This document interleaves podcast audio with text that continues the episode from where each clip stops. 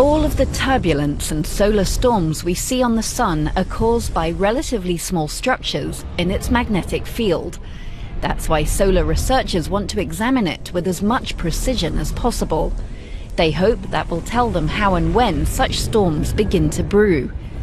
To do that, their solar satellite has to get as close as possible to the Sun and observe it with several different telescopes. With the solar orbiter, With the solar orbiter, we'll be able to resolve structures about 150 kilometers in size.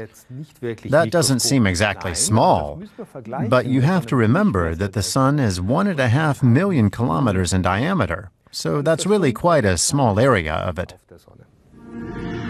Every time it approaches the Sun, the solar orbiter will be exposed to 10 times the radiation striking a satellite in Earth orbit.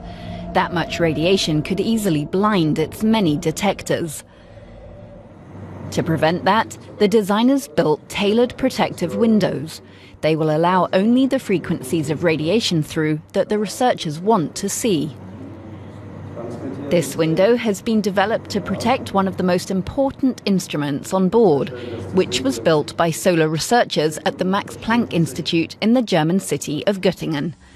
Its job is to track the visible surface of the Sun, what's called the photosphere, in great detail, and at the same time map its magnetic field. Among other abilities, the device can determine how powerful the field is and in which directions it stretches. The solar researchers in charge of the project can even use it to peer into the interior of our star. The Sun is full of sound waves that come all the way up to its surface. There we can detect and measure them through fluctuations in their speed, and that allows us to trace the path they took inside.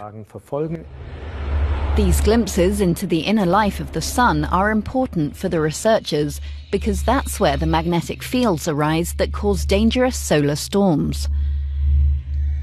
The solar orbiter will also examine the Sun's atmosphere which is made up of several different layers. Its telescopes can measure data from a number of frequencies in the visible spectrum, as well as X-rays and ultraviolet light.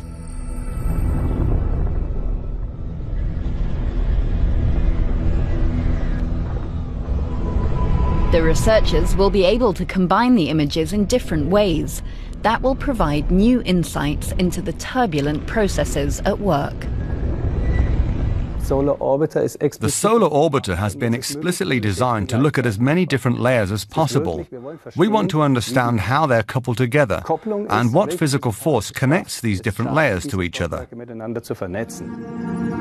The solar orbiter will work in tandem with an American probe that will approach even closer to the Sun. Both platforms will provide data on the solar wind, they should be able to show how the electrically charged particles that make it up change as they leave the Sun behind.